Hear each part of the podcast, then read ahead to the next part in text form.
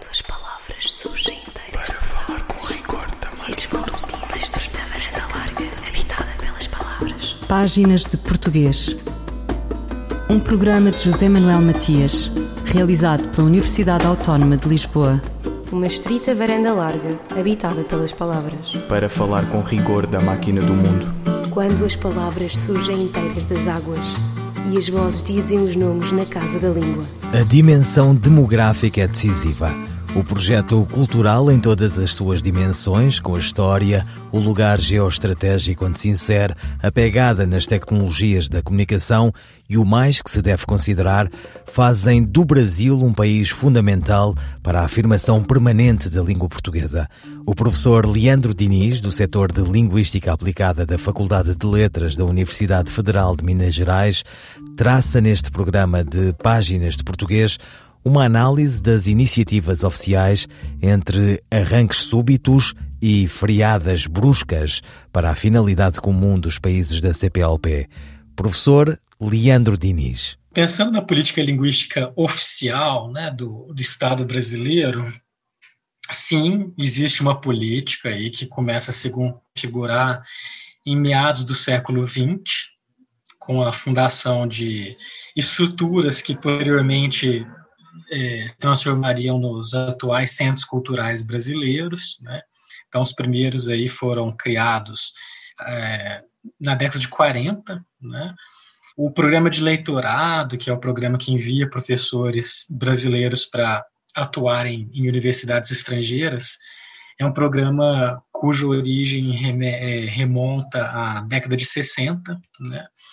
Então, existem aí iniciativas formais de promoção do português e divulgação da cultura brasileira por parte do Estado brasileiro, né?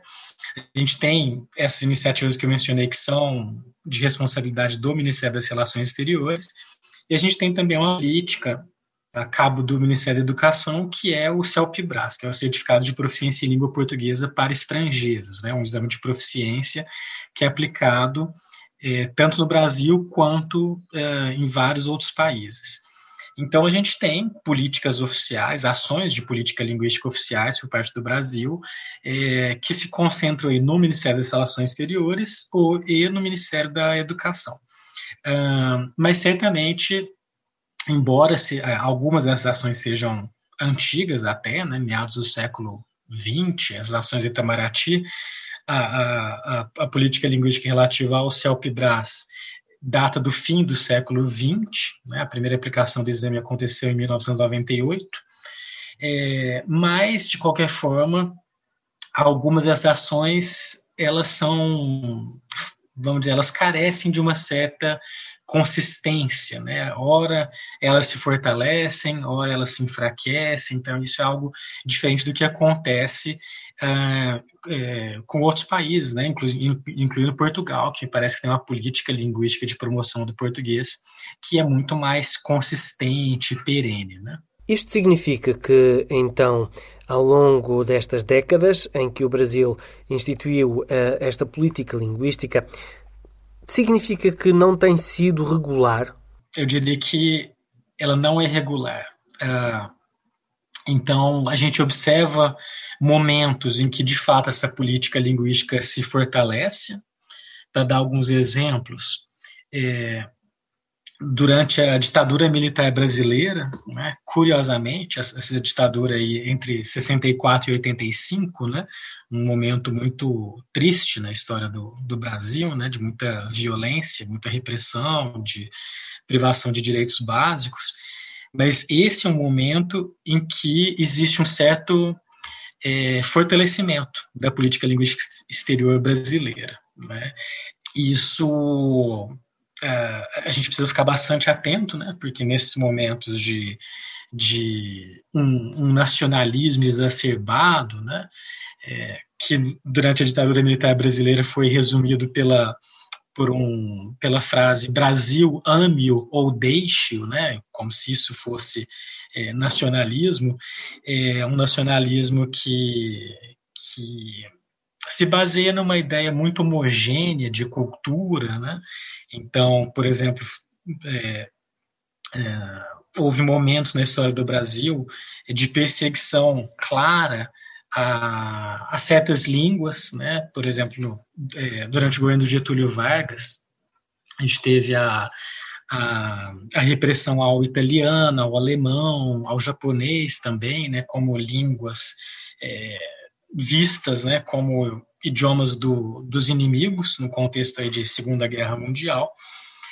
E, então, nesses momentos, né, de um nacionalismo exacerbado, durante o governo de Getúlio Vargas, depois durante a ditadura militar brasileira, a gente teve, sim, ações que mostraram um fortalecimento dessa política linguística no exterior, né, possivelmente com uma tentativa do Brasil se posicionar no cenário internacional de outra forma, né, de se colocar como um centro para outros países. Isso começou muito uma política em relação aos países vizinhos, né, que é claro que essas políticas culturais sempre respondem a interesses maiores, né, interesses estratégicos dos governos. E a gente tem outros momentos, né, desse fortalecimento. Um recente foi durante o próprio governo do presidente Lula, né, que foi aí um período em que essa política linguística no exterior se fortaleceu bastante, o que a gente pode observar, por exemplo, pela fundação de novos centros culturais, né, pelo aumento do número de leitorados. Então, por exemplo, em 2003 a gente tinha 15 centros culturais brasileiros no exterior, e em 2010 esse número era de 21, né? Então é um aumento considerável para o Brasil, né? De 15 centros em 2003 para 21 em 2010. O número de leitorados nesse período também aumentou bastante, de 31 para 60. Então a gente tem esses momentos de fortalecimento da política linguística exterior brasileira, mas a gente tem também os momentos de enfraquecimento, né? Então, por exemplo, na década de 90, aí, com o fortalecimento do neoliberalismo no Brasil, um momento aí que coincide com a configuração do Mercosul como um novo espaço de integração regional, né? Então, o Brasil se aproximando mais dos países do Cone Sul, Argentina, Uruguai, Paraguai, e contraditoriamente, nesse período de fortalecimento do diálogo com outros países da América do Sul, a gente observa um movimento de privatização dos centros culturais brasileiros, né? Então, por um lado, você tinha um aumento na demanda pelo português por parte dos países vizinhos ao Brasil, e, por outro lado, você tem o Estado brasileiro delegando para a iniciativa privada a responsabilidade por certas ações de política linguística, né? E, mais recentemente, um outro momento de enfraquecimento dessa política brasileira de promoção do português no exterior foi aí, durante o governo da Dilma Rousseff, né? Ou seja, logo depois do fim do governo Lula. Então, no governo da Dilma Rousseff, né, nos primeiros anos a gente até teve a fundação de centros culturais, por exemplo, no Líbano, em Israel, né? No Líbano foi em 2011, em Israel foi em 2013, mas logo depois a gente pode observar um fortalecimento, um enfraquecimento notável dessa política, né? Então, que reflete, né, um momento difícil na política do Brasil, que culminou no impeachment da Dilma Rousseff em 2016, né? E aí a gente teve alguns anos em que, inclusive, não se abriram novos editais de leitorado. Leandro Diniz, professor do Setor de Linguística Aplicada da Faculdade de Letras da Universidade de Minas Gerais, sobre as políticas oficiais brasileiras de promoção da língua portuguesa. Fulgurações do nosso idioma. Um apontamento da professora brasileira Edlaise Mendes. Esta semana sobre os bons augúrios para este novo ano que começa, sobre como as nossas tradições nos diferentes países da CPLP trazem receitas de felicidade, renovando as nossas esperanças num futuro melhor. A maior parte das pessoas, mesmo as mais céticas, tem alguma superstição. Nas festas de final de ano, não é raro que sigamos as nossas tradições culturais, regionais e nacionais, as memórias familiares e, é claro, os nossos desejos e projeções para o futuro. Isso se reflete na organização das ceias, nas vestimentas, nos presentes e, especialmente, nos desejos de felicidade para nós mesmos e para aqueles a quem amamos. Na festa de Ano Novo, a língua se transmuta em poesia e assume o poder de alterar futuros, de vislumbrar novos começos e grandes conquistas. Assim, palavras como paz, saúde, sucesso, felicidade, luz, alegria, bênção, fé, sorte ganham renovada força e são em si mesmas amuletos para os tempos que virão. Ao lado dos desejos manifestos na língua, em suas variadas formas de expressão, temos sempre alguma superstição ou ideia sobre coisas e acontecimentos que podem nos trazer bons augúrios para o novo ano que vai chegar. Na grande comunidade de língua portuguesa, muitas são as tradições e variadas as influências culturais que se materializam em receitas de felicidade. Afinal, se bem não faz, mal também não, certo? No Brasil, além da grande tradição de se vestir de branco, que simboliza a paz, a alegria e a renovação, quem está perto do mar não pode deixar de pular 7 ondas para se livrar das cargas do passado e tomar um bom banho de mar, prática também comum em Cabo Verde e São Tomé e Príncipe. As tradições afro-brasileiras também estão muito presentes nesse período do ano. E muitos de nós tomamos banhos de ervas, de sal grosso e de pipoca como poderosos adstringentes da alma. Além disso, não podem faltar as flores e a alfazema para a rainha do mar, Iemanjá, como agradecimento e pedido de bênçãos para o novo ano. Há ainda a tradição das cores das vestimentas íntimas para atrair bons fluidos: amarelo, riqueza; vermelho, paixão; branco, paz; rosa, amor. Em Portugal, a vestimenta íntima azul é tradição para atrair boa sorte, mas não veremos as pessoas vestidas de branco, como no Brasil e em Angola, algo pouco desejável no inverno europeu. Os portugueses também costumam fazer muito barulho na virada do ano, com pratos e panelas a soarem, enquanto em São Tomé e Príncipe e Cabo Verde a festa acontece nas ruas, de casa em casa. Comer uvas passas à meia-noite, sementes de romã e lentilhas são também tradições comuns em nossos países, além das mesas mais do que fartas, fazendo-nos chegar ao novo ano com alguns quilinhos a mais. A verdade é que, além das nossas crenças ou superstições e das palavras que repetimos como se fossem mantras, o novo só depende de nós, como nos diz o belo poema de Carlos Drummond de Andrade, Receita de Ano Novo.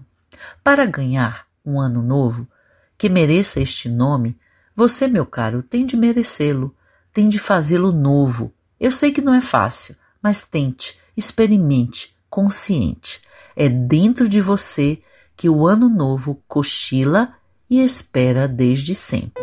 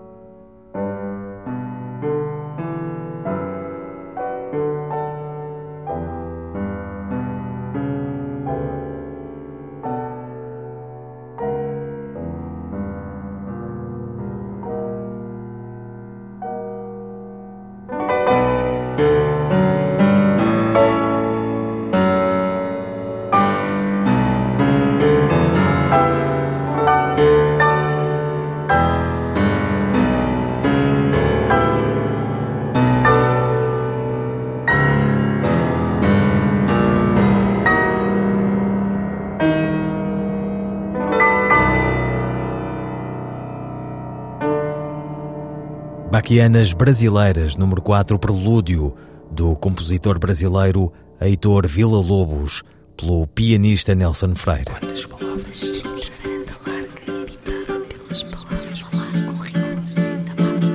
É significativa a imigração síria já derivada em pertença e identidade brasílica nas terras de Veracruz. Basta citar, no plano literário, o romancista Milton Hatoum. Consequência da tragédia que assola Damasco é a dispersão de refugiados sírios um pouco por todo o mundo. Daniela Moro, professora da Universidade Federal do Pampa, debruça-se sobre o processo de alfabetização de refugiados sírios adultos no interior do Brasil. Primeiramente, essas aulas elas eram ministradas, ofertadas para as pessoas, imigrantes, refugiados, intercambistas, pessoas interessadas em aprender português, que estavam na cidade de Bagé. Bagé é uma cidade que se encontra no interior do país, é uma cidade com um pouco mais de 120 mil habitantes. Então, foram nessas primeiras intervenções, tanto nas aulas de português, como também da própria universidade, que foram construindo, então, esse acesso a esses possíveis alunos. Em 2017, eu entrei no projeto, e só em 2018 que eu tive contato, então, com os alunos refugiados sírios. Eles já tiveram contato prévio com um grupo, antes de mim, né? Só que a gente estava aprendendo como ensinar português para eles, né? Porque era tudo muito novo. Então, como refugiados sírios, né? Eles têm uma outra língua, um outro alfabeto, é o alfabeto árabe. Exatamente, é um alfabeto muito diferente do português. Como é que se fez esta introdução da língua portuguesa a uma pessoa que, em princípio, nunca tinha estado em contacto com ela e que já teria sido alfabetizada com um alfabeto que não se parece em nada com aquele que é utilizado na língua portuguesa? Foi um desafio muito grande. Essas foram as primeiras questões que surgiram na nossa cabeça. Como ensinar português a pessoas que vêm de um contexto que aparentemente é tão distante do nosso?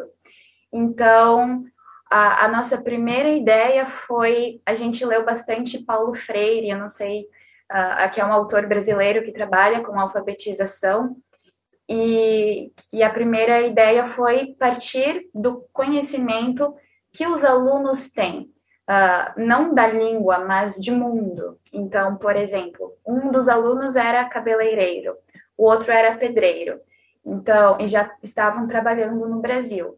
Algum conhecimento da língua eles já tinham, pequenas coisas, né, com aquilo que eles trabalhavam no dia a dia. E foi a partir deste conhecimento que a gente adquiriu dos alunos, daquilo que eles faziam, tanto como profissão, especialmente como profissão, mas também outras questões culturais, que a gente partiu para ensinar a língua portuguesa.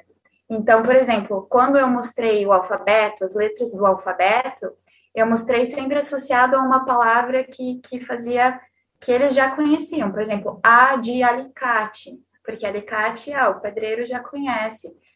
B de barbearia, C de cabelo.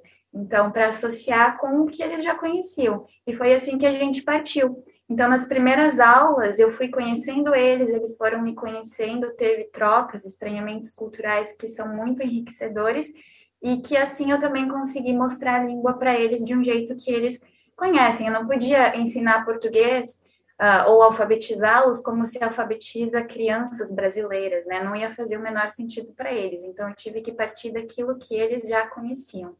Foi mais ou menos assim que iniciou essa abordagem. Começou esta alfabetização um pouco por aproximação, ou seja, com as palavras que eles já tinham conhecimento, que eles já conheciam da língua.